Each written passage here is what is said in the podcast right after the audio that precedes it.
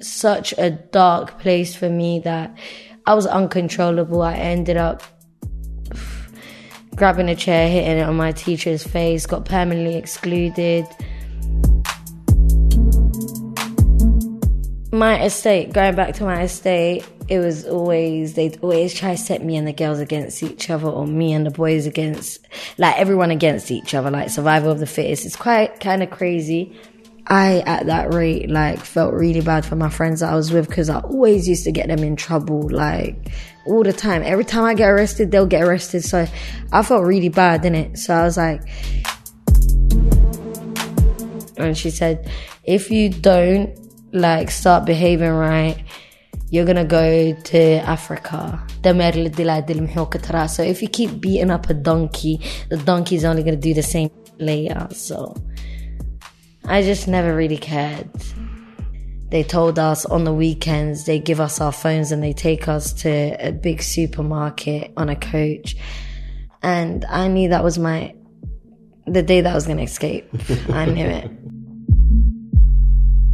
And these boys would like go around like believe it or not, beheading people. You know. What? It was a mental. Is this too much? Too much. Is this too scary? Am I gonna die? It was all every night there would be a madness. Every night we step out somewhere, these lot of fighting, beheading, or like doing some dumb. So it was just too much. They like when they're beating you, they tie you from your ankles and blindfold you. Even when it comes down to me talking about my beating experiences, I believe I wasn't beat as much as other girls.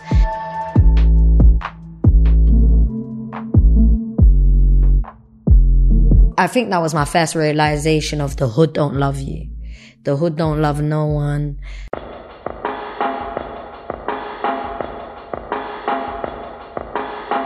All right, so we've been asked to get more females on the podcast, and it is not easy.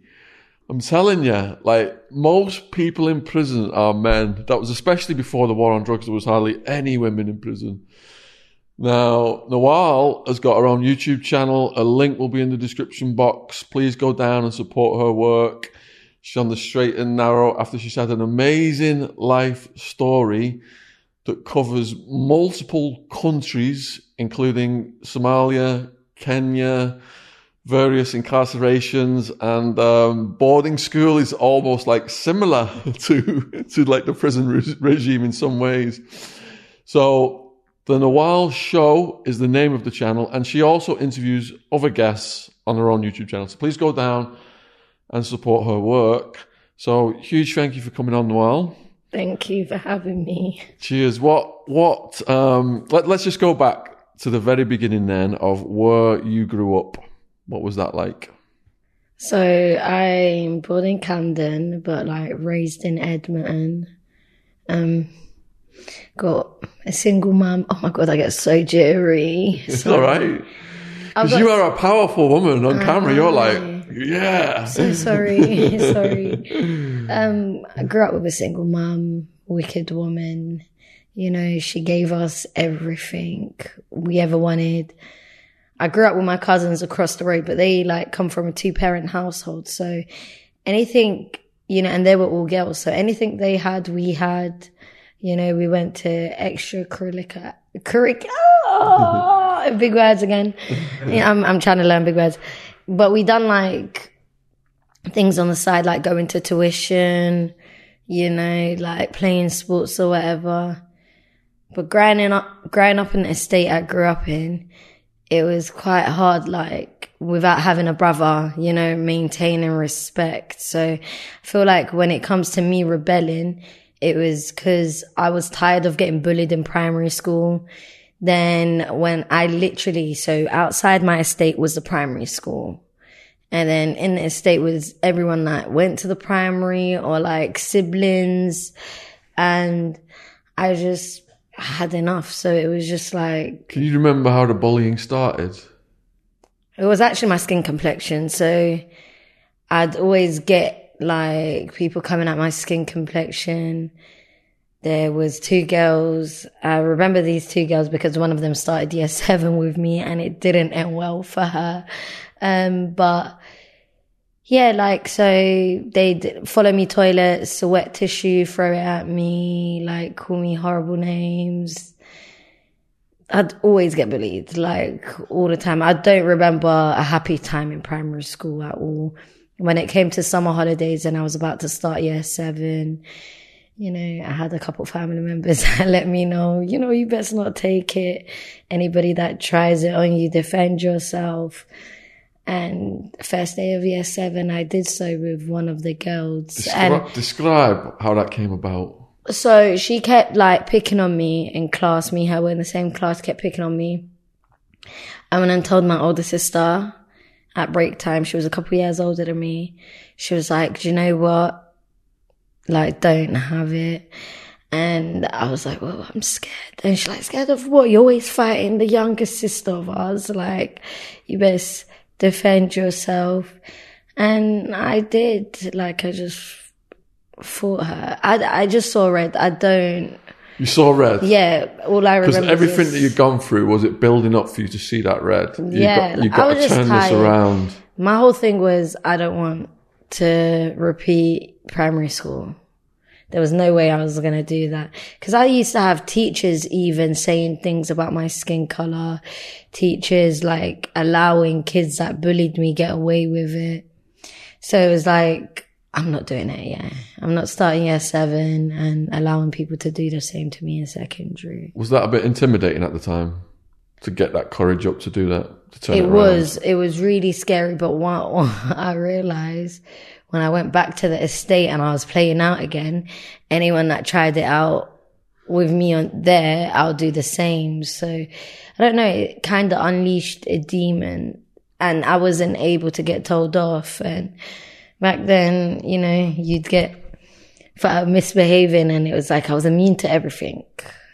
So these girls approached you then, and you unleashed the demon. What did you actually do? I fought them. Like, so I fought one of them. So there was two of them, was there? Yeah, there was two of them, but only one of them went pri- um went secondary school with me. Um, What did they say to you? like they would just cuss my skin color. You know, they would just cuss. I used to cover up as a kid. You know, they'd cuss what I was wearing. Um, they would just do horrible stuff. Like, to be honest, I kinda made myself forget all of that. Like, other than when I'm in these interviews and people like take me back there, Yeah. like I'm numb to it. But at the time, I didn't even get to finish year seven. I, that was the first ever time I got sent to Somalia because I just became a rebel. All right. So you've you've turned it around on these two bullies.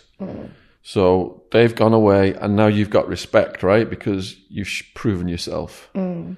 But is the demon getting out of control? Is that what you're saying? Yeah, it, wasn't necessarily that I got respect because if I look back at it, right, I do regret it. You know, like that it's, I always get told, oh, don't regret things, you know, like just own it.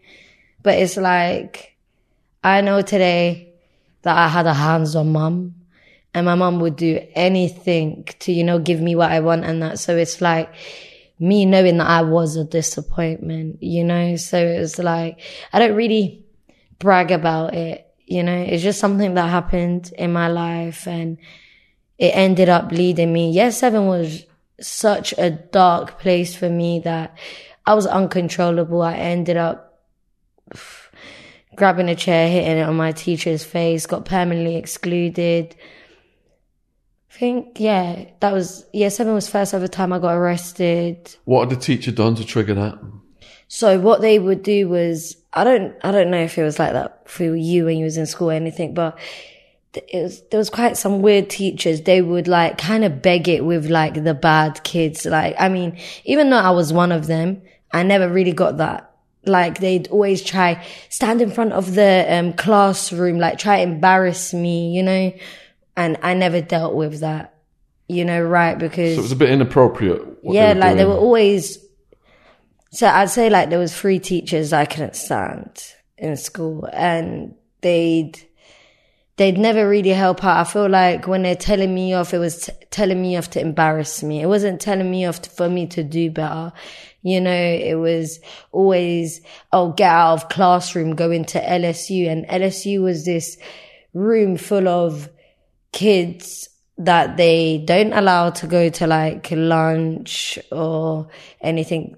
You know, we don't get taught nothing in there. Just a bunch of us bad kids in there, you know? And they just embarrassed me. So I ended up like hitting the teacher, unfortunately. With the chair. And my mum wrote a contract with me and she said, if you don't like start behaving right, you're going to go to Africa and you're going to go over there. You're going to live with my mum. And yeah, that's what I did. I ended up When she said getting that, did, permanent. when she said that, did it intimidate you, or did were you not asked?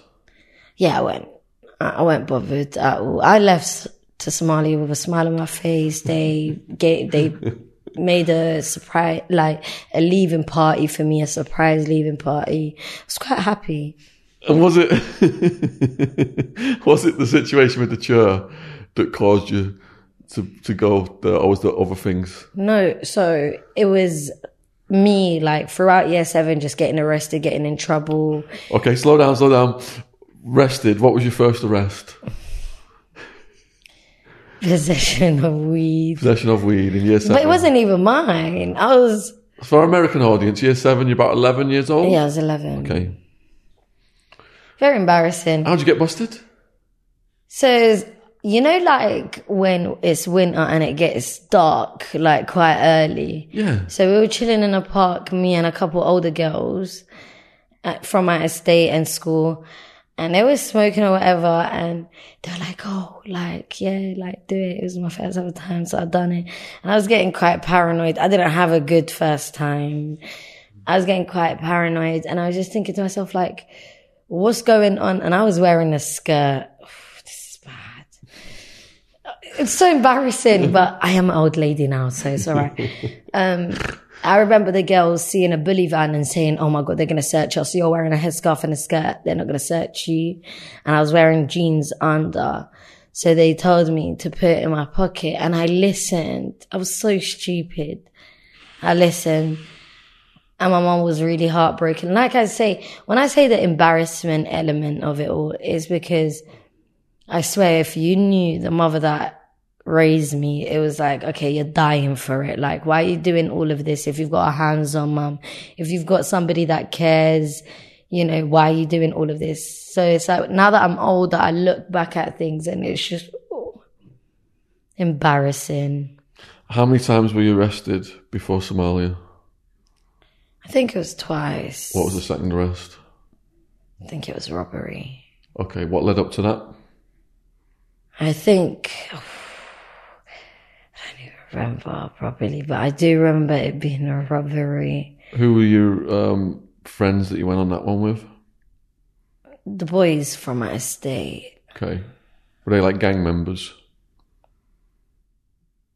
I, I don't know. So there's this embarrassing photo of me that I take the piss out of. So it's like me, 10 years old, throwing gang signs in a headscarf and a abaya. And when I look at that photo. Can we put that in the trailer, oh, please? oh god, it's so embarrassing. Where can I find it? It's so embarrassing. So when I look at that photo, I just think to myself, like, what was you doing? You know, when your mind, like, I don't know, maybe I blocked it out. I don't know. What kind of gang signs are these? Because I was in America, so it's out there, it's Bloods, I think Crips, all that stuff. like that. Oh, so embarrassing. So embarrassing. So really, I don't know. Sound really embarrassing. So you were, so you was a junior G back then. Ten years old, did you say the picture? Well, yeah, I think I was 10 or 11. One of the two. I was definitely in year seven. It was my rebellion times. And how did you get talked into doing the robbery with these these guys? So like my estate, going back to my estate, it was always, they'd always try to set me and the girls against each other or me and the boys against, like everyone against each other, like survival of the fittest. It's quite kind of crazy, you know, but it was just like, I don't know. I ended up always fighting someone, always getting involved in mischief. It became a thrill thing for me at the end. Like, oh, we're off to here. I wouldn't even think of it. I'm like, all right, bet, cool, let's go. So were you fighting girls or boys or both? Both. Okay. Thinking of Jaq now from Top Boy. no. I'm nothing like Jaq. no, Jaq got a bit dangerous towards Oh, the end. Yeah, she really did. really yeah. dangerous. yeah. All right. So, what what was the place that you robbed? So I think it was just robbery, like street robberies. It wasn't like when I was younger, it was more or less we did in my area, fight, give me your stuff. Okay. I wasn't really let me go into shops and nick sweets. So the people you were robbing were they dealing, or were they just people you were robbing, like taking their cash, phones, things like that? So like recently a girl hollered me on my DMs and Oh shit. She told me how I robbed her when I was younger. Okay. I actually cried my eyes out because it's so oh. embarrassing. Like, you know, when you regret something already and like you beat yourself up for it, you don't really want to hear it. But I had to. And, you know, like when she was talking to me, she was like, I was, she was wild as well, but it was me more or less coming to her on some, what are you doing in my area? Mm. Give me your phone. It was quite ratchet. Like, it hmm. went very embarrassing. And did she just hand it over, or was the violence? No, I think she said like we ended up fighting, but sometimes I'll hand it over, sometimes I'll fight. What did you classify as your area? Pardon? What did you classify as your area? You said she was in your area. Uh, what was your area? It's so embarrassing, Edmund. Oh, I don't know. And now I call it Deadman. Crazy. So you, so you got all these events then, and your mum's like, right, you're going overseas. Yeah, she made a contract. And she said, if you rebel anymore or like you do anything or you get kicked out of school, you go in Africa. So I ended up going. So when you had that contract, were you thinking um, you wouldn't? There's no way you're going to stick to it. Yeah, I thought, oh, you know, like you're your mum's favorite. I don't know. When I was younger, I always, even though I got myself into a bit of trouble, because my mum never gave up on me, I always knew she loved me. So it's like, okay, yeah, man, she, she, she won't get rid of you. But when the time came, I was quite smiley. Yeah. Like, how, I didn't- how old were you when the time came? 11. So, Eleven. Yeah, I was, I was not in year seven for that long. I got permanently excluded from school. And yeah, And the permanent exclusion was because of the teacher. The child. yeah. All right, so I think we've covered all of your misdemeanors then up to the age 11. Mm. So you're having a leaving party. Who comes to the leaving party? Well, my mates. All your mates. And what was the atmosphere like? The whole estate. It was really good. Like I remember it. It was you buzzing? really- yeah, I was buzzing. I was very happy. Yeah. Were you, were you sad that you were going to be not seeing your mates, some of them? Were you very close to some of them? I was quite sad that I weren't seeing my mum and my sibling Yeah. because I've only got two sisters and a mum, Yeah. so we're quite close. So it was like, oh, I'm leaving these lot a little bit, but you know, I always like spoke to my family in Africa over the phone, so we had somewhat of a relationship. They were quite excited that I was coming over too. So So as a young person who went to a foreign country, America, to me it was like, this is going to be a brilliant new adventure. Mm. Did you have a bit of that mindset? No, I just thought, okay, I'll be back whenever. So what, take us through arriving there then, your first day there. Well, um, so mum went with me. Yeah. She stayed with me for a while. At the airport, what was it like? We got picked up by my uncle, and my uncle like was, you know, a sergeant. So he's in a uniform. He's got his AK. Is So that police or military? um, it was police, Yeah. but it was it was different, innit? When you go like that was my first ever. No, astaghfirullah. That went that was my second time in Somalia. So that first day, what did you notice? I mean, like, how different was it from what you'd been brought up to experience? It was different, but I'm an Africa baby. I don't know Mm. if you've noticed with my YouTube channel, like, even though I go through some shit over there, I always go back. Yeah. Cause I love, I love back home. Like, ain't nothing like, you know, the mother home. So, So, so describe like for the viewers then, like the heat, the people, so the the, language. heat's the- nice. There's a nice breeze. Everybody's smiley. You know, like London, everyone's miserable. They don't say hello, always bumping into each other. Everyone's happy. Everyone's quite excited for you to come down. The whole neighborhood knows you're around. So what did you have another party then?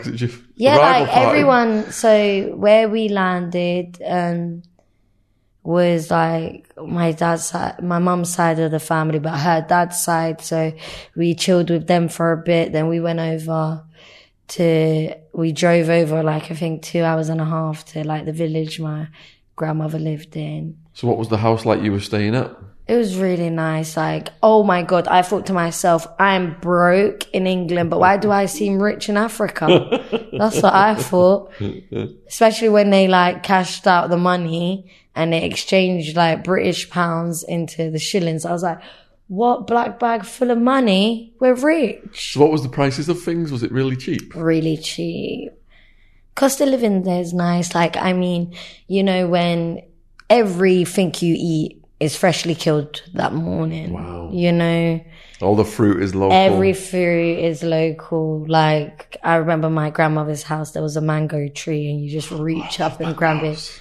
I know, it's really nice. What about like you see on TV? Like like there's a lot of animals out there, different kind of animals. Yeah, so my grandmother had a lot of goats and goats. sheep and stuff. Yeah.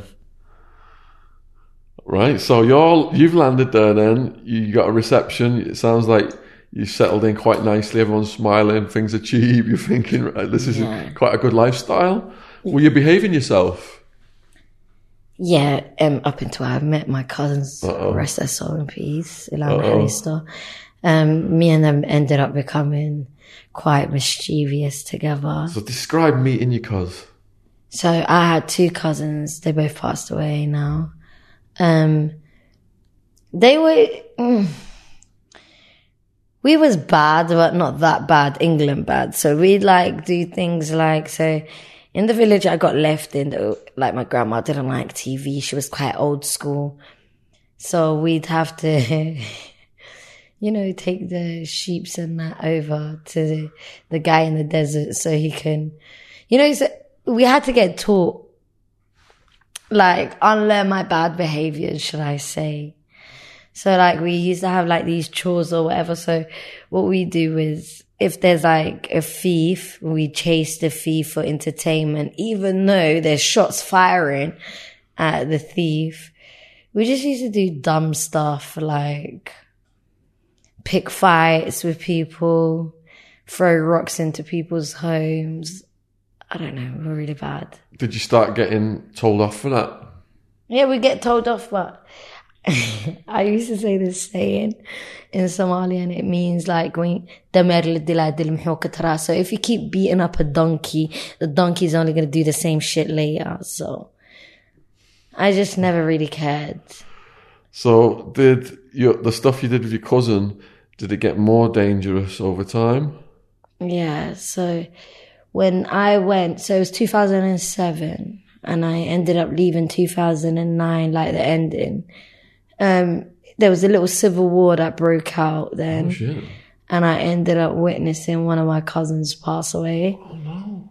Like, that's what I'm saying. We used to chase like the soldiers and people fighting and warring. Like, we used to do dumb things. Well, this is a big thing. When you say there's a civil war, then was it against the government? Was it some peop- Yeah, it some people versus like- other people? What? Uh, it was people against other people and like government sometimes. I was quite young, so I wasn't really paying attention to it. And I was quite, I adapt easy. So, was there two different sides then in the civil war, or was it more complicated?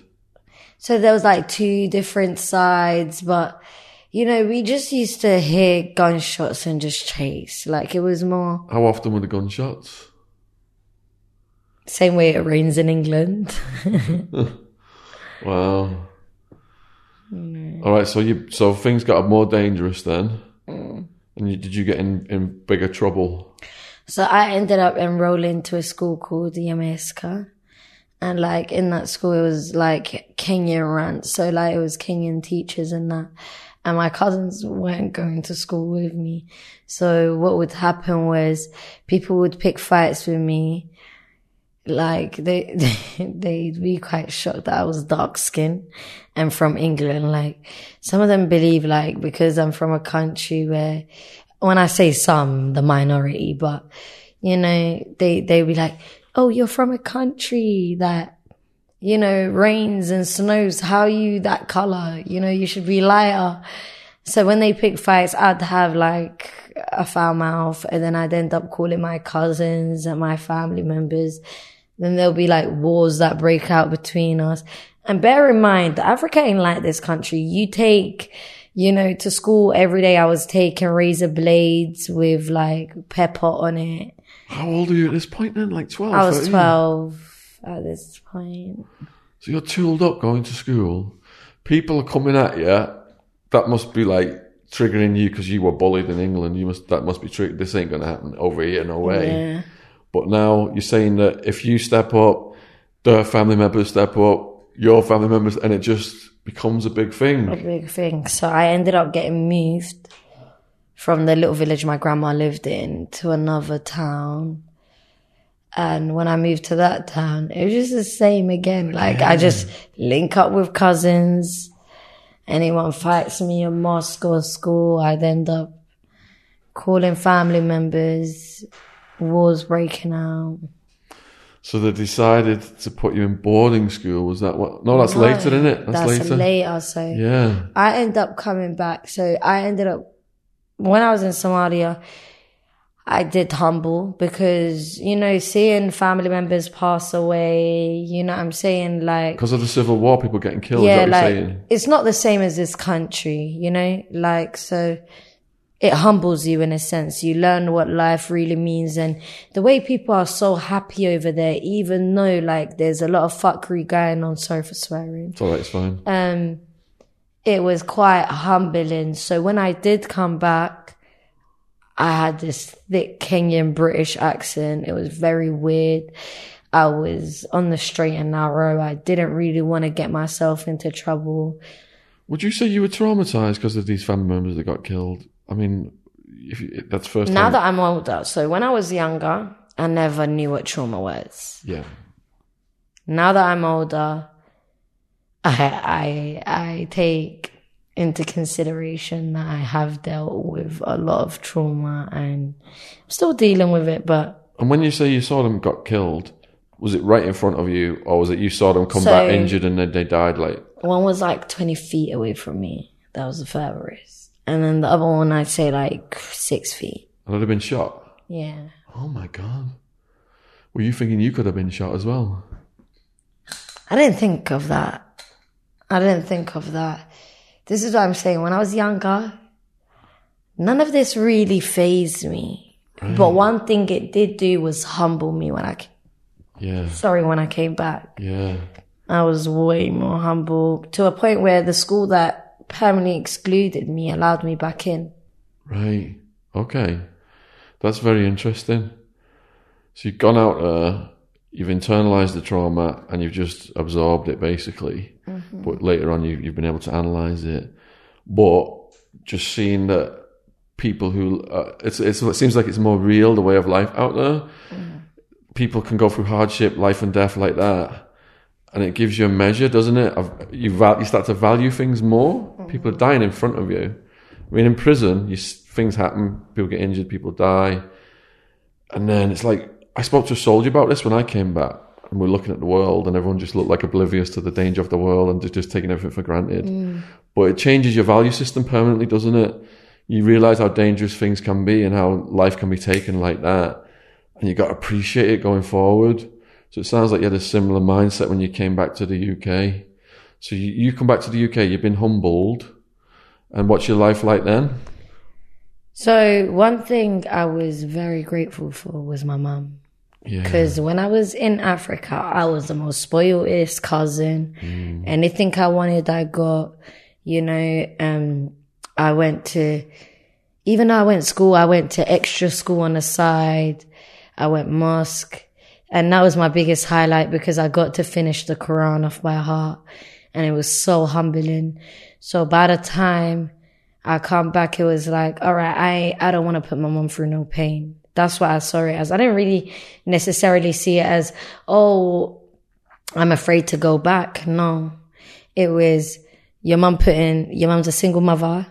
You put her through so much hell. You see what life is over there. You've lost family members. You know what I'm saying? Be grateful and count your blessings because you are blessed. So I sat a board meeting. My mom went to the school she asked them, she showed them photos of me. She showed them like my grades and how much it changed while I was in Africa.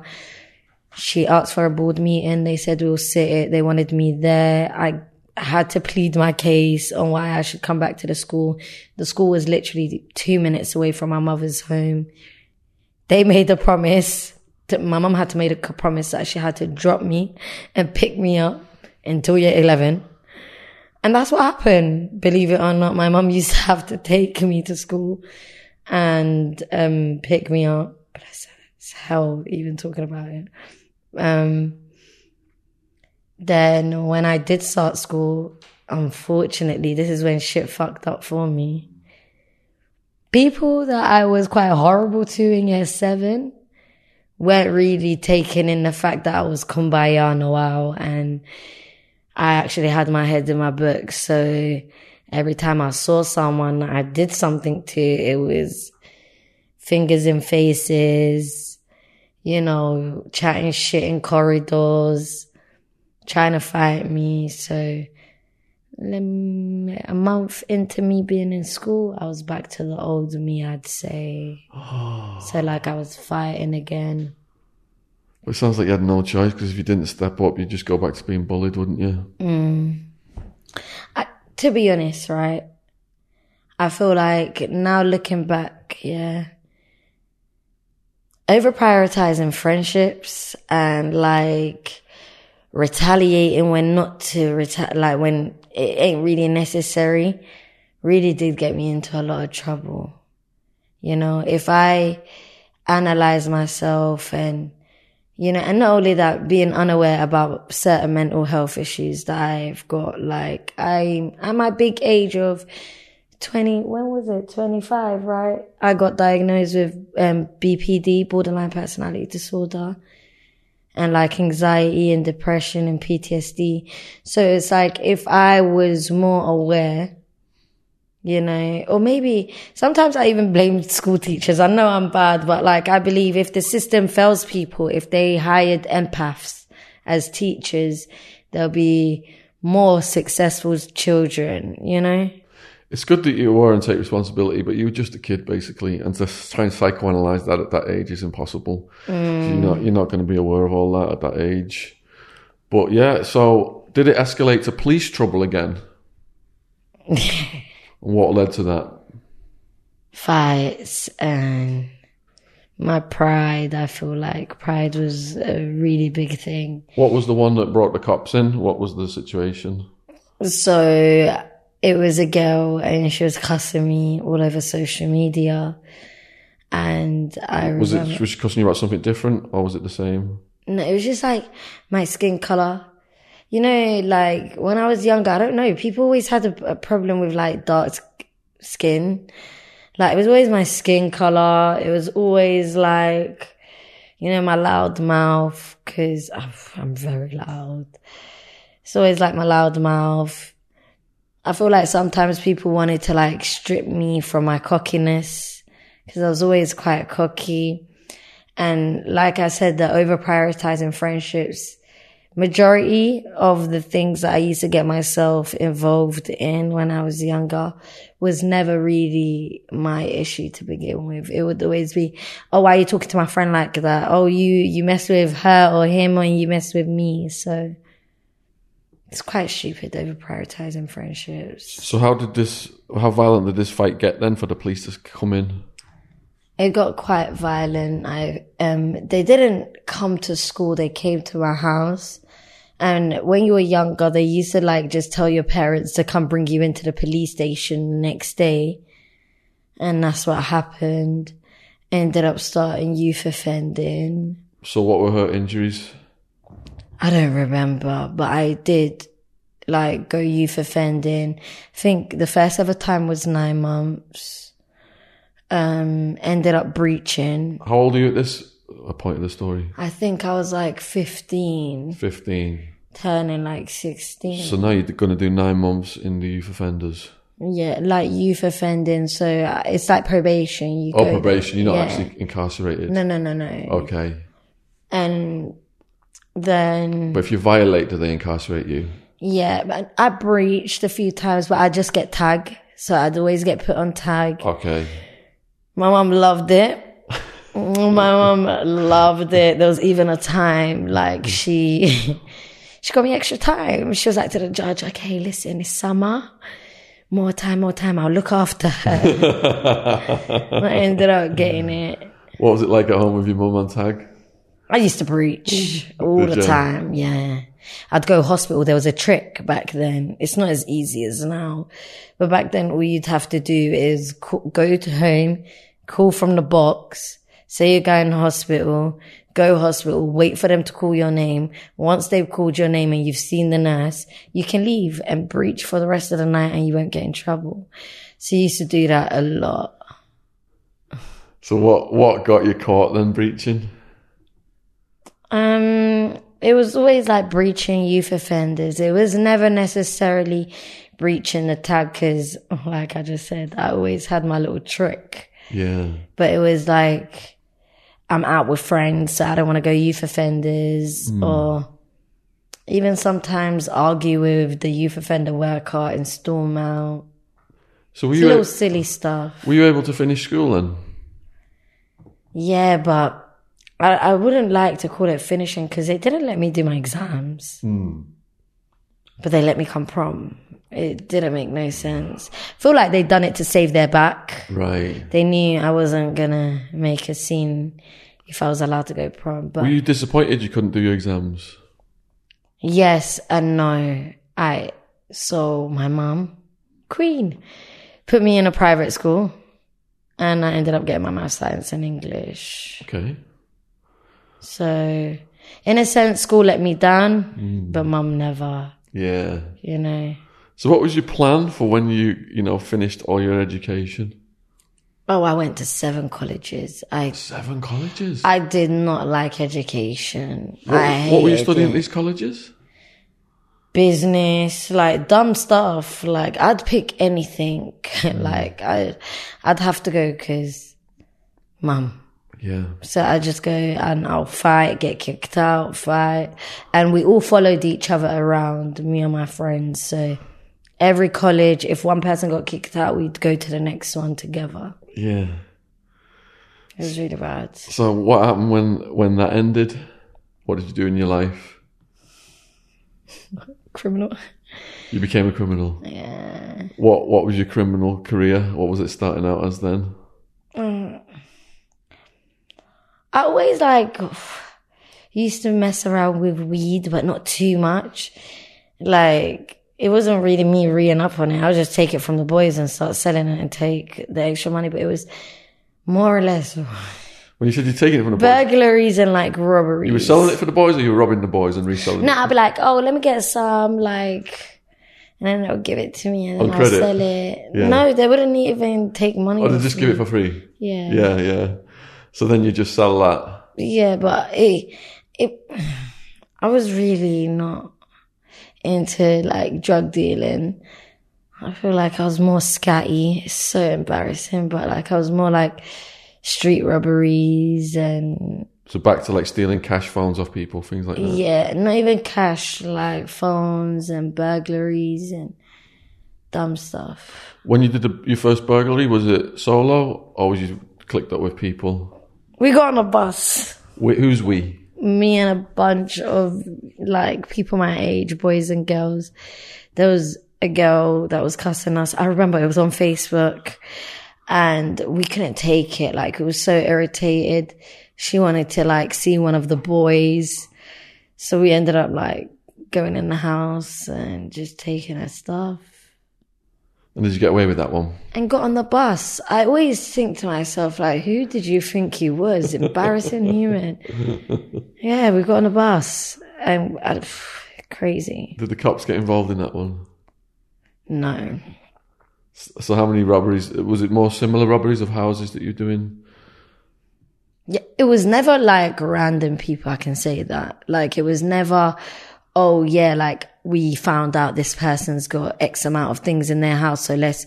No, it was always had the ammunition. Like it's either like, oh, you know, we've got problems with the person, or it's quite stupid. And did any in those houses? Did any of those people put up resistance and, and try and kick you guys out, or was there any weapons drawn or anything like that? One time. One time, oh, I was so scared I got dragged back into a house. Did you? Yeah, but luckily the people I was with didn't leave me. Like, All right, well, set the scene. Set the scene. What's the beef that's caused you to go to that house? I don't remember, but I do remember, yeah, getting dragged back into the house by a guy. Who was in the house when you first went in? And so it was two girls and a guy that was in the house. They were just like literally chilling. And how many of you were there? And there was a lot. And you did you go in and just grab stuff? Yeah, but I think I was the cocky one. Okay. I don't even think, I know, I was the cocky one. I didn't take nothing. I was just chatting shit the whole time. Yeah. So, you were like the boss. No, I was just chatting shit. I always like was fast. Very embarrassing. Very, Yeah. very fast. Yeah. And then I tried leave the house at the end and I just got dragged back. Like all I remember is my heart beating thinking, How did they grab you? from the back. So Like, like, chokehold it was her here, like from my school. And it wasn't even a school jumper. on your think it jumper. was. Your jumper. Yeah. I think I was still in school Okay. them times because yeah, I, I just got dragged back in like that from like the back of my jumper. Did you yell to your mates? No, they came back. I was screaming as soon as I got. Oh, so you were in there for a bit on your own? As soon as the hand touched me, I started screaming. Yeah. I went in there for longer. Ooh. And then what happened when your mates came? I was happy. I was so happy. And guess what? That was my, I think my last time I went to a house. I was frightened So what was your new strategy? not to go to people's homes. I was like, no, I'm not involved. How are you going to make money though? It was never about making money though, Oh, Shaun, for me. It was never about making money ever. Yeah. Just buzzing, was it? Yeah, I felt like when I was younger, I never knew what trauma was. I never knew like what I was going through or things that I've seen or things that I was enduring was pain, right? So I just go out to rebel. I remember like walking at my mum's house angry, right? And the first person that looks at me, I'll be like, what are you looking at? And I'll start fighting them. So it was never, oh, I need to make money. I need to make ends meet. Never. Even the robberies and that, I don't even think I ever took anything home. Yeah, what we've got from interviewing all the people on this channel is that childhood trauma is the root cause of crime. Basically, it's the biggest root cause of crime. So, you, so you, you've you've gone into criminal activity. You've got this unresolved trauma that creates your demons. Basically, the unresolved trauma. Um, all right. So, what what what was your life? You you stopped going into houses. Would you say you was an adrenaline junkie then back then? Yeah. So, how did you get your kicks after that? So, like I said, I think I said this a million times now. My mom's always been my like muse, the reason why I don't really give up and I keep trying. So, my mom was like to me at one point, like, cause I was, I started to get depressed uh, earlier on. Like, I think I was like 16, going over to 17. I started becoming like depressed and like a bit Asbo, like my emotions were quite uncontrollable. So I remember sitting with my mum and saying, you know, like, oh, I want to get out of this country, you know. And she was just like to me, okay, do you want to go Kenya? And I was like, yeah, why not? Cause I remember like my cousins living quite nice and everybody over there. So I was like, and my older sister went there on holiday and remember the photos. So I was like, oh, why not? Like, so I was like, yeah, I'll go. I said, make me two promises. She's like, well, I said, don't put me in a boarding school. And, and don't send me to Somalia. Like, I want to stay there. Like, I want to work on me over there. Hope you're enjoying the podcast. Here's a word from our sponsor, Harry's. Having such a scratchy face, I'm always delighted to get a new Harry's set. There's a foaming gel, hydrating night lotion, and the razor with the weighted handle really gets the job done. The trimmer blade makes it so easy to get into those tricky places to reach. The shave gel offers effective lubrication and just comes off like butter. It's such a smooth shave. It shaves fast, efficiently, no discomfort, and it is so smooth by the end. The hydrating night lotion is light and non greasy. Harry's is doing a zero pounds trial. Start shaving with the products, just pay for delivery. Save every time. Save on all your shaving products without sacrificing quality. You're in control. You can modify or cancel your plan from the account page. Make sure to support our podcast and start your own skincare journey by redeeming a free Harry's trial set. All you cover is £3.95 for delivery. Just head to harrys.com forward slash Shaun, S H A U N, and have your trial set delivered to your door. That's harrys.com forward slash Shaun, S H A U N. Thank you for supporting our sponsor. So when I said that, um, I got sent to my auntie's house. When I got sent to my auntie's house, I ended up my friends were in Kenya, by the way. I forgot to tell you that. So a lot of people were like, oh, get me Blue Slim Rizla, get me this, get me Mayfair, get me this. So I read up before I went Africa. So when I went to my auntie's house, she opened up the bag and she was quite gobsmacked what was in there. Like, she's thinking, you're a young girl. What is this? I was quite offended, rebel, thought I was a big girl. What do you mean? Uh, uh, uh, gave my auntie mouth. Ended up running to one of my friend's house, staying there. I, was, I got told, yeah, you're going boarding school. I was like, you know what? All right, but I'll go to the boarding school. Before we go to that, why had you said don't send me to boarding school earlier on? What did you already know about boarding school that you didn't like? So when I was in like Somalia, I used to like talk to a lot of my cousins, like and friends and that, and I used to hear these horrible, like horror stories. So my thing was, yeah, man, I'm trying to do better. Ain't no point of, you know, like going to somewhere like that, you know? So I was like, oh, I don't want to go there.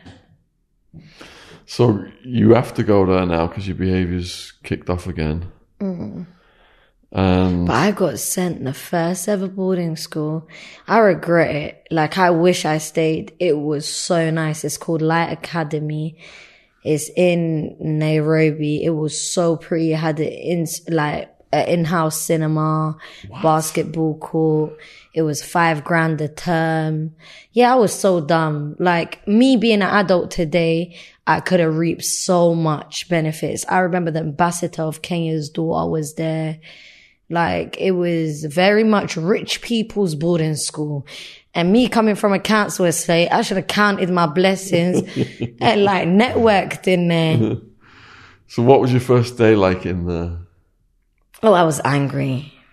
I was angry. How I did you express it? I was saying why? Like I said, I don't want to be here. I'm looking at the girls in there like, oh, do you not want to be here? I've noticed the fact that they actually want to be there. They told us on the weekends, they give us our phones and they take us to a big supermarket on a coach. And I knew that was my, the day that I was going to escape. I knew it. I called my friend. He didn't want to be in Kenya them times. He ended up stealing $10,000. He picked me up and we went on a run for a while, How long had you been in the boarding school? a couple days. Yeah, All right, so you do your escape, you're going on the run. Where did you go?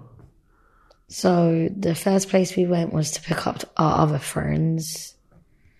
We picked them all up and then we ended up like getting like a hotel. So did he just show up? Like, did he have a vehicle? Did he just Yeah. show up, and that's how you dropped out of the out of the school crowd? I called him. So they give you your phone yeah, on weekends. I called him and I said, yeah, tomorrow's the day they take you.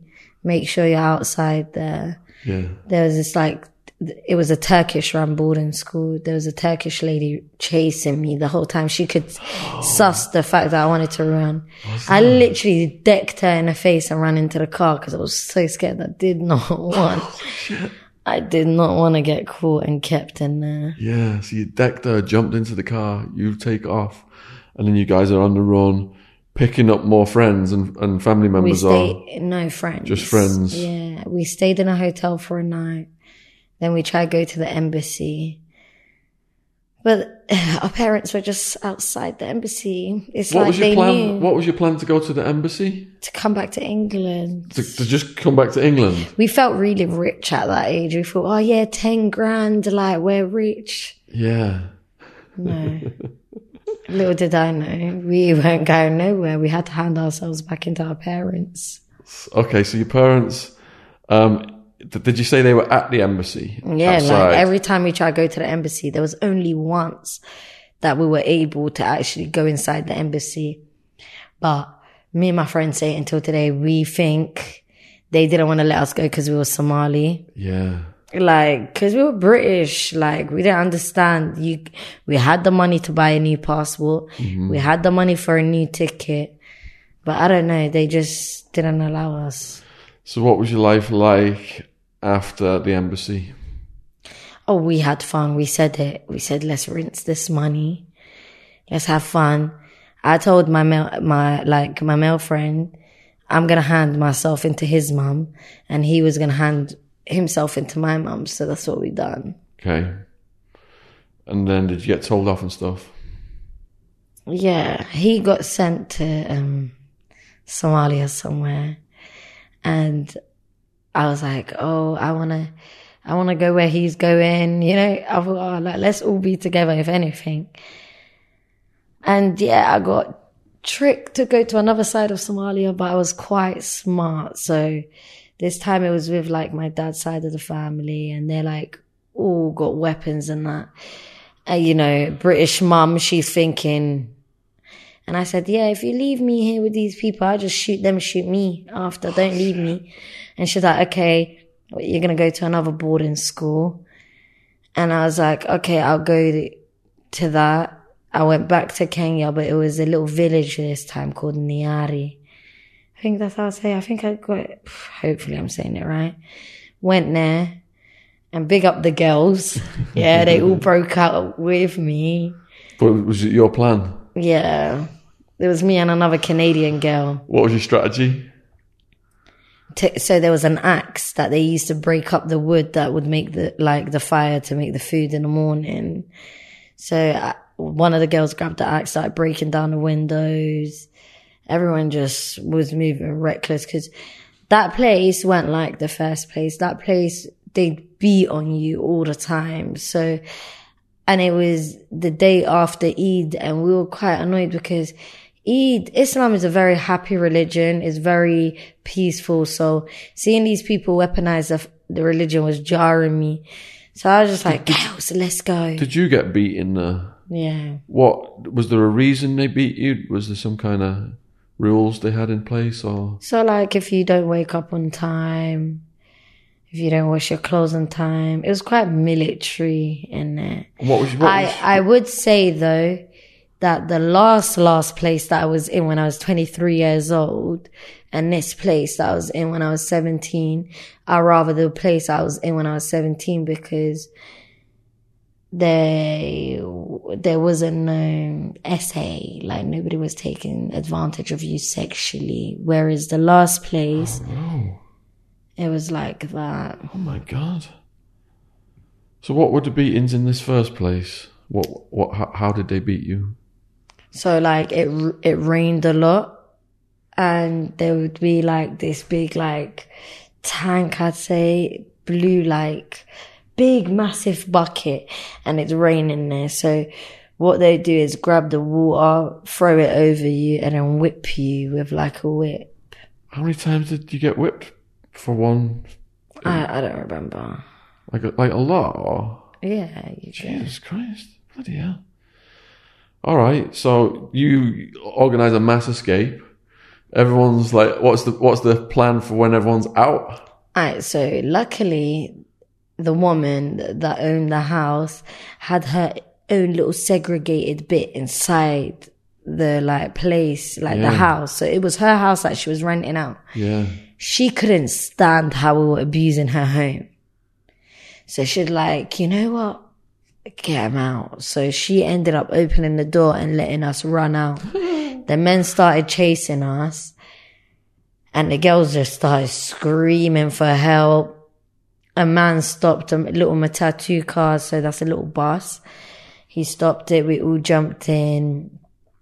And yeah, I felt like that bus was a party bus back to Nairobi. I loved it. It was so fun. Wow, what a story! This is like some out of a movie, isn't it? It's crazy. So what? When the where did the bus take you? Nairobi. And then what did you do? One of the, the Canadian girl had like links for people there and that. So she ended up getting us an apartment and we all like just chilled For how long? about two weeks. Then what? And then everyone went back to their families. I went back to my mom's cousin. Not the one that I first originally stayed with, another one. And yeah. and was that okay, or was the civil war and murders and mayhem? Nah, it was while we were partying, we saw a lot of crazy stuff. Like I what? saw, oh, there was a time like we were chilling with a bunch of boys, and these boys would like go around like, believe it or not, beheading people. You know, What? it was a mental. And you saw that? Yeah, usually I'd like to just m- move off, like, and choose not to see it.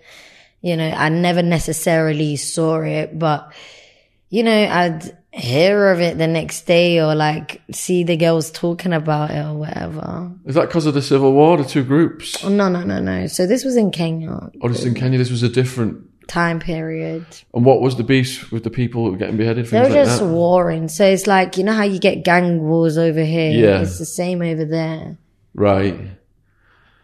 Oh my goodness. And So- it's, if I'm being honest, it was the people I choose to surround myself with back then. pretty dangerous people. Yeah, because it's like I liked the thrill of things. I liked, you know, rebelling at that moment. So it was just about rebelling and thrill.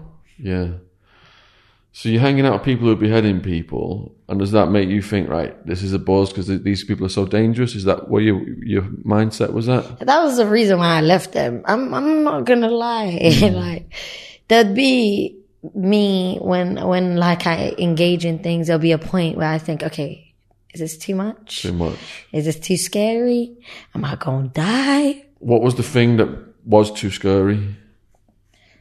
It was all, every night there would be a madness. Every night we step out somewhere, these lot of fighting, beheading or like doing some dumb shit. So it was just too much. And I miss England. So it's like, okay, let me go back to my family so I can go back to England. Where did you um, go to when you came back to England? Was it was it your mum's? Yeah. What was that like? It was all right. You know, What was your life plan at that point? And how old were you? 17 at this point. Okay. You know, I was still rebellious. Did, talk about this stuff just makes me like kind of doze off sometimes because it's like, I don't like it because I'm not proud. I'm not somebody that's proud of what they've done in the past. Yeah, throughout this interview, you've took responsibility for everything. Mm. People who are watching this are going to see you're totally looking back at yourself as a young person, out of control. And we can also see the root cause of it as well, you know, the trauma and everything that you went through. Mm. So, what kind of crimes did you get into then? When I came back. Yeah. So it was still like ABH, GBH. It was just fights, majority. And then I'd say a year. Yeah, 2014. How old would I be then? I think like a year and a bit later is when I caught the case that sent me to prison. And that case opened up my eyes. That's when I was like, okay, I want to go legit. I ended up getting myself a job. Let's go over what happened in detail then for what caught you that case. Because there was a house party, wasn't there? Mm. So go on. Let's. Why were you at that house party? Who, who was? What was going on? So originally we went to an all white party, and there was a couple girls we were with. They started fighting each other. So me and my other friend, I'm friends with her until today, really. Um, me and my other friend were like, "Oh, they're moving ratchet. I want to party. I don't want to fight," you know. Because usually, every time I do go out, there's a madness that's going on. So we actually wanted to have fun for once. So like, oh, do you know what? Like, let's go you know, let's leave these lot. We come back to Edmonton. So we left the area we were in, come back to Edmonton. And I ended up bumping in to Mr. Brown, this guy that I grew up with. I went the same school with him and or whatever. And he was like, he's like, oh, your friends are in this house. This, this, that, you know, like come in. And I, you know, had a bag full of goodies you know, this brokey. He wanted what I had. Me and him don't usually get along. He would never have invited me inside that house if I didn't have that bag. And, um, I ended up going to the house. I see about, before I walk inside the house, I see him like making a bunch of girls run away from a cab, like, you know, like not pay the cab driver, whatever.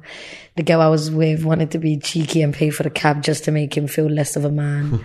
She'd done it. We walked in the house. We were having fun. One of my friend's phones go missing. This girl knows I'm a bit at that rate. She keeps coming up to me. She's crying. Oh, my phone's missing. My phone's missing. My phone's missing.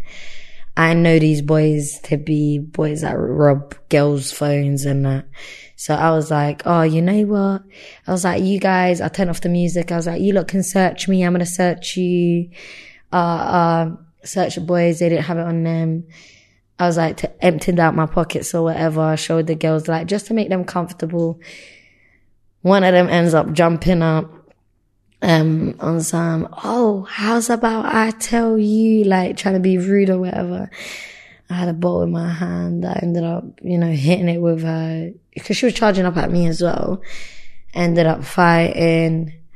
Um, I, at that rate, like felt really bad for my friends that I was with because I always used to get them in trouble, like all the time. Every time I get arrested, they'll get arrested. So I felt really bad, in it. So I was like, one of the boys, gave me something. He was like, oh, get out of the house. Like, I'll keep the door open for you. As I'm leaving the door, um, like they locked the girls outside and they locked us in. Us girls are like, oh, we want to leave. We want to leave. So we try to walk outside. One of the girls spat in my face. When she spat in my face, I knew I'm definitely going back in. I remembered when the boys said to me, I'm going to keep the door open for you. So I got rid of my friends. I ran back into the house, locked myself in, hid in one of the rooms until like one of the girls used the bathroom or something. One of them come out to use the bathroom, start fighting her. Like I'm fighting, fighting, fighting. Then another one comes out. I'm still like fighting, but I'm not winning as much. Then there's how many of them on me? Like they're all, and I've got a little bit of hair, like they're all pulling my hair, kneeing me. I've got a weapon like in my waistband at that moment. I look down, I notice like there's a man punching me up. Like I notice I'm trying, I'm struggling to like keep my head up. Then I thought, you know what? If I can't get out of this house, then I just, I don't know, like just, ah, this ain't who I am no more. So it's very anxious. It makes me quite anxious. But yeah, I ended up inflicting him in his abdominal. I looked, one of the girls threw herself on the floor. She, oh my God, she stabbed me. And then I thought, all right. Looked at the knife. I, I thought, okay, it's bloody. Let me leave now. Left the house and my mom's calling me. Everyone's calling me saying the door got licked out. I was quite confused. I kept thinking to myself, all right, Noel, you're a criminal. You know, if something like that happens and you're not there, the person that actually done it and the weapon ain't there, everyone would have to get arrested. So why is it the police know it's me already, like, and they're after me? Then when I ended up handing myself in, I found out all the boys I grew up with, the girls that were there, they all gave like their own little statements and yeah, gave my mum's house and but that woke me up. I can't lie. It woke me up. I Did you, ended say, up. did you say it was a female or a male who got stabbed? it was a female.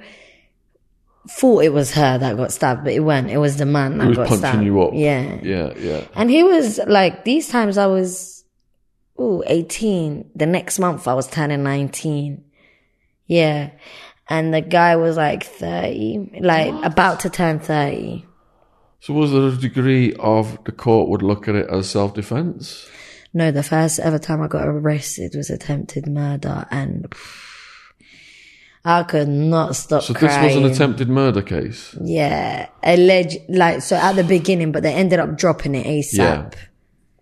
I think it was straight after my interview they dropped it, actually. Okay. So where did they um, nick you at? I handed myself. Oh, you handed yourself in, that's right. So you hand yourself in.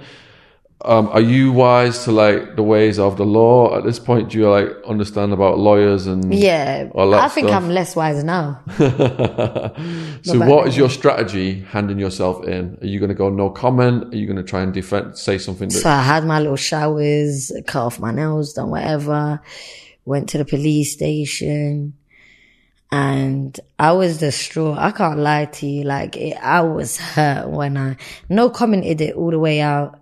Um, but I was hurt because I was just thinking to myself, like, it don't make sense. Like, you lot claim to be gangsters. Like, it was this whole idea of, I think that was my first realization of the hood don't love you. The hood don't love no one and you're going to have to tighten up. And it did. It did. Like, as soon as I came out, I got myself a job in Sainsbury's. hold on, I hold pulled on. a sickie Hold by on. the time I got, Um, let's go through the legal proceedings first. yeah. So you go in the police station. You go no comment. You've got you've got an attempted murder charge at this point of it, all right? So what happened for them to reduce that down then? Because I know they, they always try and put more on you than is necessary. You know, all I done was no comment and cry. Yeah. And then I come out of the police station and my solicitor was like, come, let me talk to you. He spoke to me. We went back up to, um, you know, where the Sarge is and they recharged me with GBH with intent. Did you have to have a trial or did you just do a like a, a deal? No, it wasn't no deal. So I had to wait for trial. Um, my trial. So I ended up, that was 2014 April.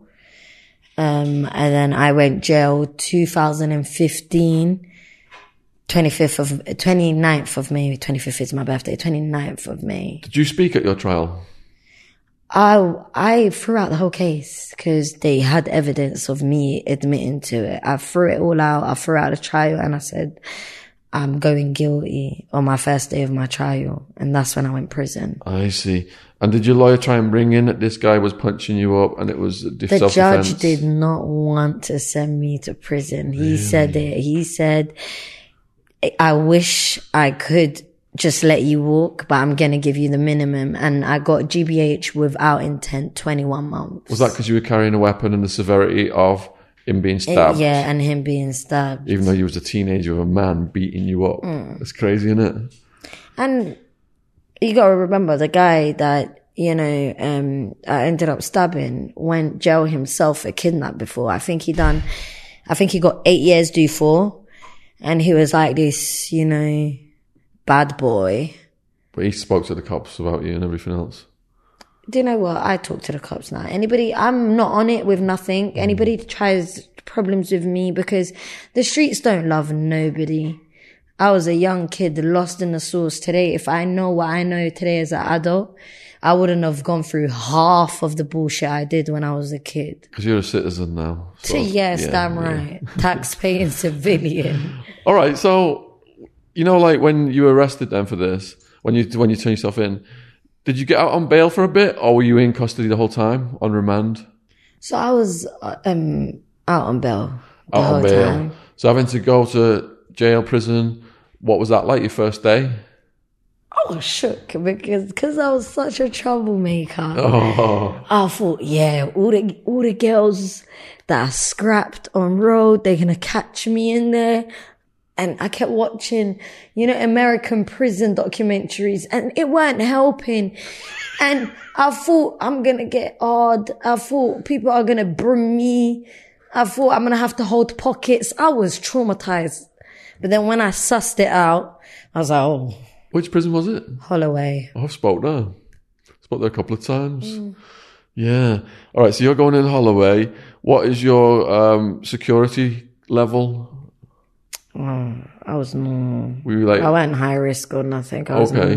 Did you have a cellmate in the beginning? First, when I first walked in, I was very disgusted because they put me on the detox wing. And they all look like zombies. I thought, what in the crackhead is going on? I was very shocked. And then when I got put into like the general, like, pop, do they say, whatever they call it, I was like, all right, yeah. I was like, okay, it's, it's not half bad. And were people coming up to you and like helping you because you were a new arrival? I was crying in my cell, so I didn't have a cellmate at the beginning. I was crying in my cell, still face as soon as I woke up because what was still programmed in me was them documentaries. I thought, yeah, you're a midget. You're gonna, like, they're gonna have fun with you. I was so scared. How did you shake that off? Oh, basically, that, so I've got a bite mark here. I don't know if you see. From now, this bite mark happened a month, no. Yeah, no, no, no, no. A few weeks after I, my case, like me catching it, there was a, some, like me and another Somali girl, like we had a fight in a On the party. streets, not inside. No, in a party, on the street. streets. in the party, yeah. Now, I already had this feeling of, oh, I'm gonna bump into people that, you know, I thought already, like, and bear in mind, I, when I was younger, I had the big friendship group. So I'm thinking, yeah, you're the smallest one and you're alone in this place. So I was scared. Now, the first ever Somali girl, cause I grew up with my people. So it was like, oh, let me go find out who my people are. Like, first girl I started having a conversation with was her and I forgot her face. I forgot how she looked. So I'm there on some, hi babe. Oh, she goes, do you remember me? I go, remember you for what? She goes, ain't you know how? And then I started doing the whole still face thing, acting like, you know, I'm a big baddie. And then, yeah, like, I don't know if that facade at that moment of, you know, that you gotta act tough, if it scared her. But yeah, we ended up becoming quite cool. How did it come to she was biting your face? Oh, like I fought her, I beat her up. Over what? I don't remember properly. It was one of the boys that, you know, ended up telling on me's girl at that moment. So it's just a party, like where everyone's just being ratchet and wild and fighting. So, so you're scrapping and she just goes straight Hannibal Lecter. No, I, I ended up fighting her. Like I never get to say I beat up anyone because I've been beaten up a lot as well. Yeah. But I was actually beating her up. And then I got up to fix my hair and I was being cocky in the mirror. She just snuck up on me and, and That's- did not let go. Oh God. I was wearing an eye patch for months. was it so affected your eyeball and everything? Yeah, I was, here. it was right here. was she locked on your face then? Like, for a, time. like a dog. What did you do to try and get her off? Everything, everything. I was following her like this. You had to follow her. Yeah, I Could was trying to get her- poke her, get her eyes, eyes and everything? It wasn't working? It wasn't working. Even when we went to prison and I bumped into her, like we started laughing about it because she became my cellmate, and we would sit there and we would laugh. I'd be like, "You're actually an animal. Like, how did you bite me for so long? How did you manage to stay on?" We need to get her on the podcast. Yeah. Is she still inside? No, she's actually dental health nurse, doing well, good for herself. That's what we want. Stories of redemption. No, I, I actually adore her. Oh, and she's related to me. do you think she, Shocking. do you think she come on or she doesn't want people to know? no, I don't think she was. Do you know? Do you know? Like my friends and that from jail, they think I'm so brave. Yeah. A lot I don't people- think so. I feel like it is what it is, and it's about being like it's growth in it. Like uh, Totally. You've owned it and you, you've turned it into something positive. So, what was your routine in Holloway? so I was a wing cleaner. Meaning what for the viewers? So I was like a wing cleaner. I was on servery and a wing cleaner. In Holloway, it was the same thing. So you dish out the food, you clean the bathroom, you, your doors open for longer. I don't mind. Never really fought in there. To be honest, yeah, I feel like people lie too much in this country. They act like it's America when it's not. You know, What was the food like? horrible, disgusting. I hated it. What was breakfast? Toast. Hope you're enjoying this podcast. There's a word from our sponsor, Rocket Money. The other day, I had to cancel three Amazon Prime memberships. I had a personal on the UK Amazon, US Amazon, company account, US Amazon, UK Amazon. Do you understand how hard it is to cancel these bloody things? That's why Rocket Money makes these things so much easier, formerly known as Truebill. The app shows all your subscriptions in one place and cancels what you don't want for you. Rocket Money can even find subscriptions you didn't know you were paying for. Just like with me, with my four Amazon Prime memberships, you may find out you've been at least double charged for a subscription. To cancel a subscription, all you've got to do is press cancel and Rocket Money takes care of the rest. Cancel unnecessary subscriptions with Rocket Money today. Go to rocketmoney.com forward slash Shaun, S H A U N. Seriously, it could save you hundreds per year. That's rocketmoney.com forward slash Shaun, S H A U N. Thank you for supporting our sponsor, Rocket Money. Links in the description box. Cheers. Anything else? No, I loved Coley noodles. That's what I loved. I loved noodles. Is it like a menu thing in in the UK where you pick things off a menu? Little? Yeah, you pick up off the menu, but I'd always get the halal option. You know. And were you all right with that? Yeah. Yeah. Did you make some friendships? Yeah. Tell us about the characters you met. Do you know what? Yeah, like some of my closest friends today are from prison. Because you bond, don't you? Yeah, You it go- becomes a sisterhood, isn't it? You go through something that intense with people, and it's unique. It's a different world for the public. You're like bonded for life, I think, because they're the only ones who really understand it fully because they were with you. Mm. They, but you know what I find quite crazy, right? I don't know if it's the internet now, but ever since like I started YouTubing or whatever, there's been people that dislike me that come out of the woodworks that was in prison with me, but I was actually the comedian. Like everyone got along with me. I was like the baby. I never really, if anyone did want to fight me, someone else was fighting them because I just didn't need to. Like, Weren't there from some famous killers in the Yeah, the paedophile killer was in there, but she went in there with me. The paedophile killer? Oh, what's her name? I forgot. But when I heard her story, Oh, that woman. Do you remember Queen. Chris, uh, James Christopher Berry D? That woman, and she had an accomplice, the big guy, didn't she? What was her name? Joanna Dennehy. Is it that one? she took a lift upstairs to the guy. She's from Peterborough. Joanna. serial killer. They got her down as a serial killer because she killed so many people. Oh, I'm not That's sure. like they were. They were strangers to her. Were they? Is it Emma? I'm I'm not sure, but I Okay. used to hear about her. Did you and kick it with her? I wasn't in there with her. They were they were maxed up off. Mm. Yeah. People I was in there with was like the honey trap girl, Honey Trapper, what did she do? the footballer. Like I think she t- set up a footballer and he got killed. Um, So it was a sexual thing, and then I was I was around a couple disgusting individuals I, that I wouldn't really talk to. what what was disgusting about them? So like, even though I had a wild past, like I just said, like really wild, Yeah. there's, you know, there's certain things that I think is just nasty. Like there was this girl and this girl set up, you know, another younger boy that was her age for an um for one Z of weed, and he ended up getting killed. Then she was bragging about it on WhatsApp calls. No. Then there was another girl um that came in while I was in there and these one of them was from our country, the other one was from another Madagascar, I think.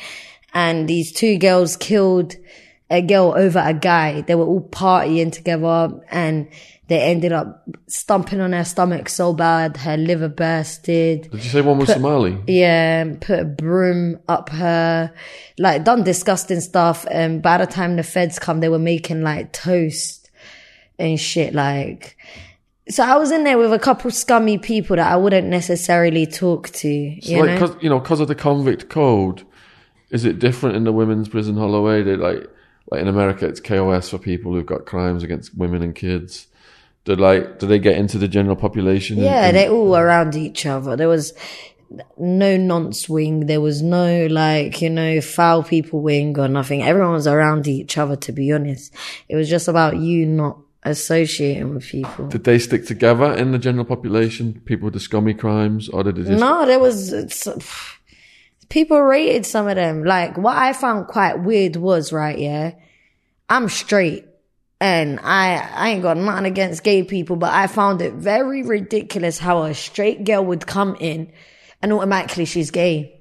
And they'd say gay for the stay. Like, what do you mean gay for the stay? Like, I swear you're straight. That's one thing that confused me in Yeah, I've there. seen that. Like I've seen that too. it was very Yeah. weird. Because then they've even got like in the men's, they got like girlfriend visiting or wife visiting, but they're gay for the stay, and then they just go back to the girlfriend or wife when they get out. Yeah. What about women hitting on you? Then did that happen? Yeah, but nah.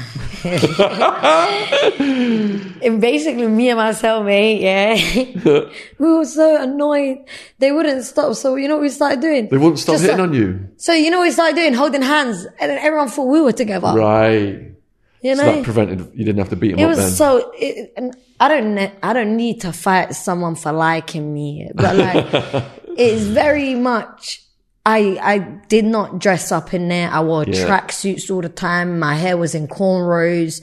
Like, come on, I'm around women. Eh, I like men. I'm not. There's nothing to you know like See, saying you can like get ready for. I remember we used to hit on one officer all the time. We used to stare at him all the time. were officers sleeping with the women.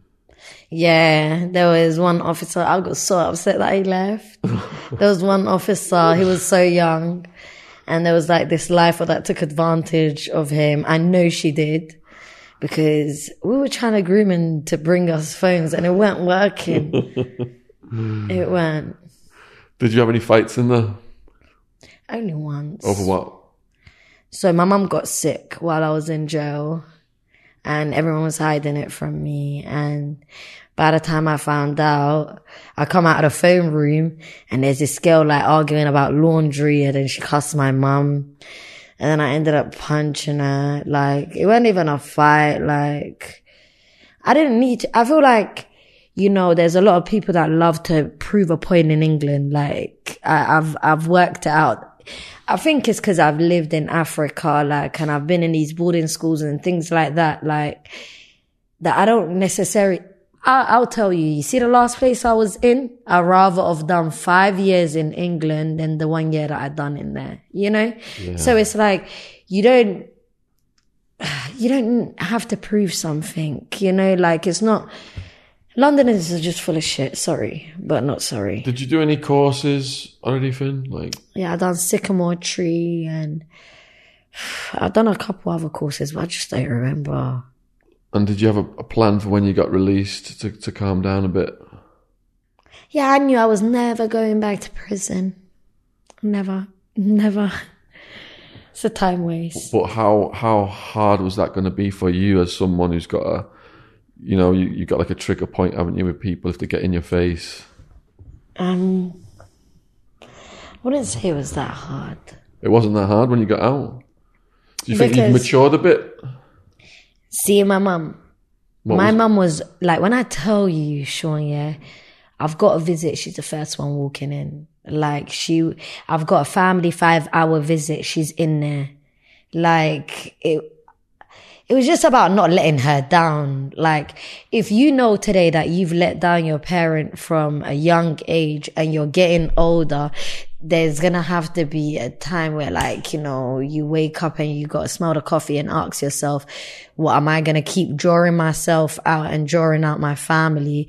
Or am I gonna take accountability and somewhat of a responsibility and tighten up? I'm not perfect until today, you know, like, living in the area that I grew up in. I'm trying to move out right now. There's always obstacles. There's always someone trying some shit with me. You know, not too long ago, my doors got bricked in. I, I mean, my door got kicked down and my window got bricked in. But it's about me knowing, you know, there's, there's better waiting for me and what can happen if I do retaliate where am I going to end up? No, that's that's really strong. It's the power of family, and it, you know, my mom flying five thousand miles to visit me in prison in America and seeing her all broken. Mm. You just it's not nice. It's not nice, and you don't want to. And you know they're not biased. Your parents, they want the best for you. Like yeah, you know what I'm saying. Heart, it? But you said that your mum got ill as well. Was it a serious mm. illness? No, it was it was serious. Alhamdulillah, she ain't got nothing wrong with her right now. But Good. Yeah, shout out to your mum. Yeah, Big well done. Mumsy. All right, so you get out then, and you're res- resolved to reform and, and not go back to prison. What was life like? What was your day of release like? So my mum didn't know that I was coming out. Holloway was closing down and it's cheaper. So they denied my early release. Um, and then it was cheaper for them to put me out on tag and then to ship me out to prison. So they put me out on tag. I called my two friends. They came to pick me up. We went flower shop. I ended up getting my mom flowers or whatever. They told my sisters. So my mom was the only one that didn't know. It was just so nice because my mom was hmm. so happy. Oh. Like, I, when I think of the first day I come out, yeah. I think of like happiness. Later on in the day, though, I was a bit cheeky. I went to the area that I wasn't allowed to go to, and I was like, "Look at you, little snitches! Yeah, yeah, you lot sent me to prison. I'm out now." I just were they scared of you? No, there wasn't. I feel like I always say this and I always mention it, and I feel like not having a brother allowed a lot of people to get away with things with me, mm. and it didn't allow me to be in my feminine state. So I'd always be in my masculine state. I always like was this short girl that didn't have no one to tap on the shoulder. So I always had something to prove, you know? So how long did the peace last? Very long time. I feel like the last time I was in Africa, it shouldn't have happened. Like, obviously me being in Africa happened, but being locked up shouldn't have because I can say when I came out of prison, dramatic change. How old were you when you came out? I was 20, just about to turn 21. Why did you go back to Africa? It's heartbreaking. It's heartbroken. I, I went back at 23. You was heartbroken by what? I nearly got married and then I saw my friend and the guy that I nearly got married to together and I it was doing something to me mentally. Like I felt, I don't know, manic to hell. So I was like, okay, I'm gonna go to Africa, go work for the UN, knowing English. You make a lot of money. So I was like, you know what? I like Africa anyway. I'm gonna go over there. But I had some angry family members that didn't like the way I inflicted pain on my mom and the things that I did in my life. So they had this place ready. And this place is an institution that finesses parents. They tell parents, do you want your child to change? Do you want the betterment of your children? Well, we teach them A, B, C, D, which is all cap. They're all lying. Is it's a finesse for us, but also a finesse for the parents. You know? So, all right. So, what year is this then when you go in this institution? It's 2018. 2018. And how old are you at that point? I was 22. Yeah, 20, No, 23. And you thought you'd gone. I there- just turned 23. you thought you were going to get work with the UN, mm. but your family put you in here, mm. and they were duped because it was advertised as something that it was not. It was a horrible place. Mm-hmm. As soon as you go in, then what happens first day? So I got picked up from the airport. Um, I thought I was going to my auntie's house, but they drove into this place and the girl that was on my podcast, already I've seen her in England, we're friends. She described how it looked. So as soon as I saw one of the, uh, like the guards and his cross eyes and the little yellow benches, I started screaming. I said, this is where Beep was like, I know where I am and then they brought out a girl. So what they usually do is they'll bring a girl from the country you're from. So that would be England. They brought a British girl out. She comes to like scare you a bit. What did you say? a like, oh, be careful, don't say too much. Like they've got a room called number six. They have, and it's like boarded up, no windows, no nothing, no lights. There's like cockroaches running around. They like when they're beating you, they tie you from your ankles and blindfold you. They've got like not a whip. The other place was a whip, but they've got like this hose pipe that they cut up and it's like as long as my arm. And they like aim to hit your feet, but like, it's like who really can lay there and just allow someone to hit their feet? So I'd always just move around and get hit everywhere, to be honest. Before we get to that, then, what was your living quarters like when they took you in? disgusting. Like it's crazy. The photos that they show the parents and the way they advertise the place, abnormal. Cause it's nothing like it. It's like, you see like up to here and there's three bunk beds, six people in that little room. Um, yeah. It's nasty to be honest. So you're sharing a room with some other people. What were they like? So they put a snitch in every room. They put one snitch in every room. Um, the parents' calls are recorded. So when they get allow you to talk to your parent, whenever that is, it's recorded so you can't say too much. Um, yeah. Usually they beat you into submission. Um, and there's people from all age groups from like the youngest that was in there with me was a nine year old. The eldest was like a 50 something year old woman. What was your routine? Wake up, pray, mosque, get beaten. What about Mm. food? yeah, you eat. Was the food okay? No, it's nasty. I didn't like it at all. I never ate once at night. I'd never had dinner throughout the whole year that I was there. I did not eat dinner once. Did your weight go down? No, for some odd reason, I gained weight. What was the first reason they beat you? The first reason, because I was trying to escape. And they already knew that I've escaped before from places. How many days So- in were you? Huh? How many days in? I think I was in there two, three days in. What was Luckily, I didn't get beaten on the first day because usually I've, I was quite lucky. Even when it comes down to me talking about my beating experiences, I believe I wasn't beat as much as other girls.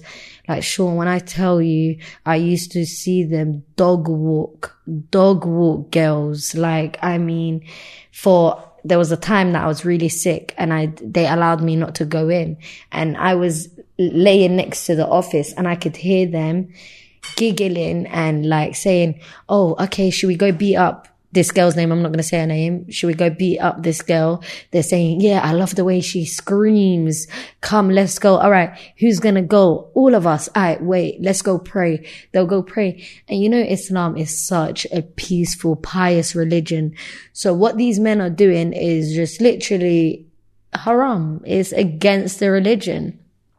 So they came in and they started dog walking a girl, dog walking her. When I tell you this girl's whole back, yeah, has whip marks, lashes, you know, they, and they'd go harder on people like her, me. Even then, I don't want to compare myself to her because I feel like I'm taken from her. The way the American girls, some of the British girls got it, was ridiculous. The girls that got away with it the most were the European girls. Bloody hell, this is mind blowing. So, what was your escape plan? So I'd always like look at places and I'd be like, all right, you know, let's try jump through here. When it looks too long, I'll say, there's more of us than them. Let's just grab weapons and beat them up and walk out. Take the key. Like, because it's not that hard. The majority of the men that were in there is four men. How many girls are we? We go up to like 50 girls in there. So Was 50? What weapons did they have? like they've got uh, anything. There's kitchen knives. There's, you know, bats. There's, you know, walking sticks. There's everything And did and they have anything. guns? No, but sometimes they'll call like men. So the girl that first ever done a video with me on YouTube, she ended up escaping. And when she escaped, I got beaten up. They're so stupid. If I knew she was escaping, I would have left with her. I had malaria. They literally dragged me out of my bedroom into number six, tied me up. I wasn't covered up at that precise moment. I chose to jump on my religion because I was shocked at them weaponizing the religion. So it's like, let me get close to God. That was my only leeway of peace of mind, you know? So I ended up, um, you know, getting dragged into that room.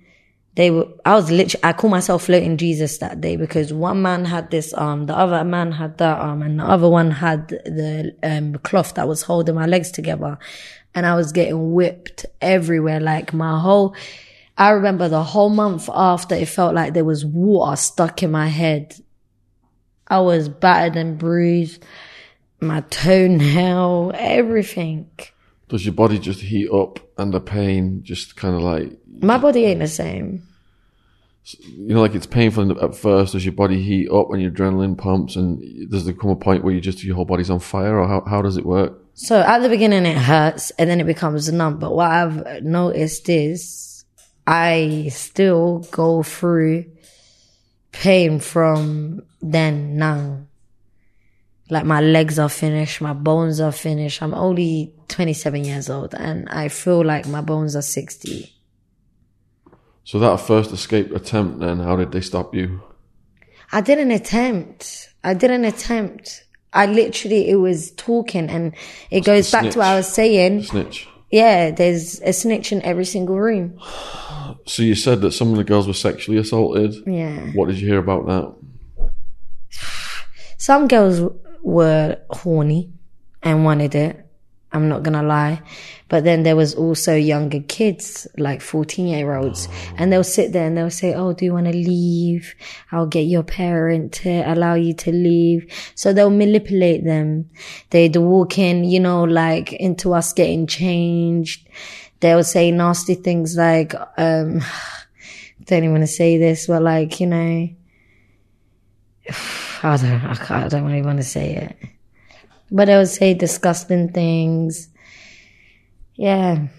So how did that make you feel? Did you feel that you were at risk of them trying something like that with you? No, I knew. I was a loudmouth. Right. I was more their punching bag. Even towards the end, like, I was comfortable with being there. I was used to it by then, but they wanted me gone because of my loud mouth. I started telling the girls as soon as the men walk in, let's all start screaming. You hear one scream, everybody starts screaming together. Um, How long were you in there for, Noel? yeah, And how did you get out of it? I'm not complaining. Did you, Acting you- like everything's okay, everything's rainbows and unicorns. was there not a way to get your parents involved? Get your mum involved, I mean. Yeah, but they would record all phone conversations and it's like I noticed if I want to leave, I gotta keep my mouth quiet. Right. If I don't, I'll do longer. and what happened when you got out and you told your family what happened? My friends booked me a ticket back to the country. Yeah. Interpol got involved. Did they? Has that place been shut down? No. No. They're still doing it. Yeah. I, I literally was triggered that um a couple months ago they there's a girl that was in there like a couple years before me. Yeah. and she's advertising the place. And she's got pictures of the beds and pictures of when I was in there praying. And it's like how do you even have these photos? Because we don't have no phones in there. You weren't in there with me.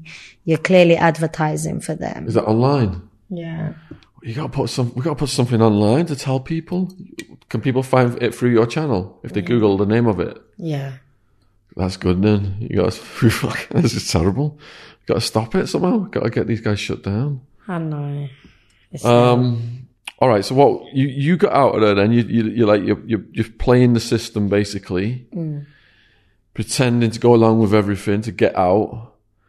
Did you think that was working towards the end of it? Did you realize it was? you- yeah it was working And then you got out, and what happened? I feel like God had me Yeah. because I saw that these men were weaponizing the religion. So I started praying. yeah. And every time my head was on that floor, I used to say, God, only you can get me out. You know, only you can protect me from them. Even then, my, even when like my, my beats started getting less, like put everything on God, no one else. I even said, God, help me find a way out. Even when Interpol was getting involved, um, they didn't even do that much. All they done was go to a house and say, give the passport. And the passport was given to me. My friends then booked me a ticket back into the country. And then when I was here for a little while, flew me out on a holiday. Do you think they killed anyone in there? And no, um, they've killed kids, unborn kids. Gotcha. All right, so you get back after you've gone through that horrible thing. What's your where's your head at? And I was mental. I was very jumpy. Can you imagine? I've got PTSD because of it until today. Did you get any help, counselling, anything? At the beginning, no. And then when I clocked like I felt as though I was losing the plot is when I made myself a priority. And ever since then, like it's it's been good. Like even breaking down to my mum what happened and watching her break down and you know, because it was sad because she had to then take somewhat of an accountability for some things that happened and it was just heartbreaking because you could see that she was finessed. You could see that, you know, it wasn't intentional at all. And, you know, she actually thought this was for the betterment. Who suggested it to her? My uncles and women in this country that also locked up their kids. Do you want to put the name of that place out there? Luqman al Hakim. There's numerous places. What, what what village is it in or town? Hamar is in Somali Mogadishu. So people watching this then clock that name and like spread the word that, that, there's these horrors are still happening to try and prevent, you know, if people go online, the more they see that this is happening, the less likely people are going to get sucked into the advertisements to go there. A hundred. All right, so that was 2018 to 2020, was it? Mm-hmm. So you, you're back in the UK 2020 at your mum's, Nah. where you at, Living with these lot. living with these lot, and then you're traumatized. So how did you get back to normal? I ended up, you know, just staying around these lot for a while. And once I did, like, you know, start going GP or whatever, I then noticed that I'm homeless at the moment and I need to put a roof over my head. So I went over to a woman's refuge. I lived around East London for a bit in a woman's refuge. Um, then after I was given my flat, even then I feel like it's a setup. They could have gave me a flat in another area, but they gave me a flat in the area I also used to create mayhem in. It's been quite hard, but this guy, like, I promise I'm not going to give up on myself. In the woman's refuge, then, what were the women like in there? It used to bug me out. I didn't like it. It felt like, cause in the refuge, you're not allowed no visitors, nothing like that. Everyone's women in there. Were they like battered women and things like that? yeah, like this damsels and distressed women, and it just kept reminding me of that place I was in. So I'd stay there, but sometimes I'd stay at my friends, and that when it becomes a bit much, it's Triggering. Mm. And then you, you managed to get out of there then. yeah. What gave you the courage, the bravery to start your YouTube channel and start speaking out about all these issues? I always said it when I was in there that I'm I'm gonna tell everyone about what fuckery goes on there. Why did you pick YouTube? because I felt like YouTube is a platform anyone can see, like, and anyone can, you know what I mean? Like, it gets out there to everybody and anybody. I mean, you know, if people don't talk, if they're in Somalia, they can see it. If they're in England, they can see it, you know? What people have reached out I didn't you? really know better, by the way. What people reached out to you through your channel, watching your videos? So, not many, you know. Any of the girls who were in the place? Yeah, so the girls that I, the one that I love the most is the girls that I broke out with in Kenya. When they hit me up, like I've been on live on TikTok before mm-hmm. and they've joined my box on some, do you remember me? We ran away together. And I'm like, oh my God, you're my sister. Cause I don't think anybody's ever gonna understand when I say like it's a sisterhood. Everywhere I've been, I've like in Luqman, that shithole I was in last. When I was leaving, the whole house was crying. Like everyone was banging the windows down. They didn't want me gone at all. And it's not because, oh, I was a cunt to them or anything. No, it's because when I'm in predicaments like that, I look at it as in you're in it, I'm in it together. We are one. They are the enemies. We're not, you know, we're each other's siblings, mothers, brothers. So yeah, So, what do you want from life now? I just want to succeed. I just want to do good.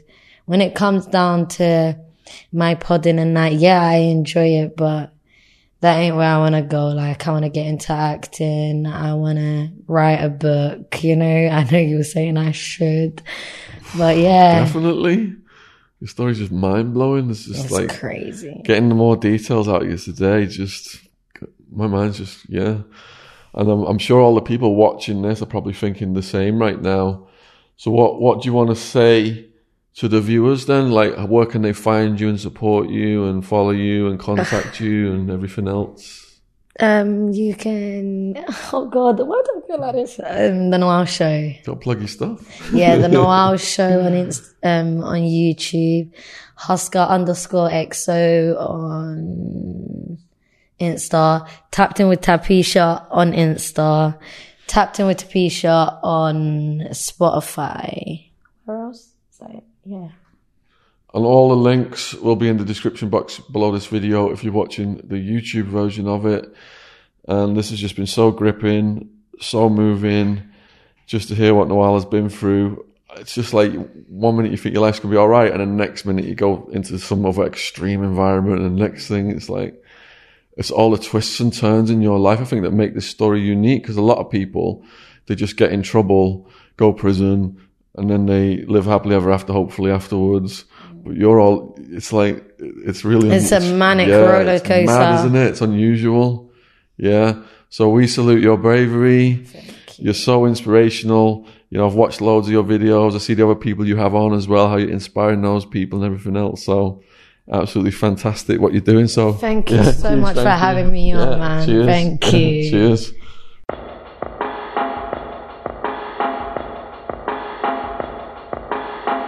So, Gadfly Press is hugely proud to announce the publication of Killing Escobar and Soldier Stories by Peter McAleese. If you've not seen our podcast we've done with Peter, check it out. And the book is now available worldwide on Amazon in all formats. And Peter was hired out of Scotland, mercenary by the Cali cartel to assassinate Pablo Escobar, one of the most famous gangsters in the history of the world. The mission is all detailed in the book, as well as Peter's many soldier stories from various countries and continents of the world. So, mind blowing, gripping, as seen on BBC TV. This is the book, the story that Killing Escobar is based on, Peter McAleese's testimony. The link will be in the description box below the video, available worldwide on Amazon. Cheers.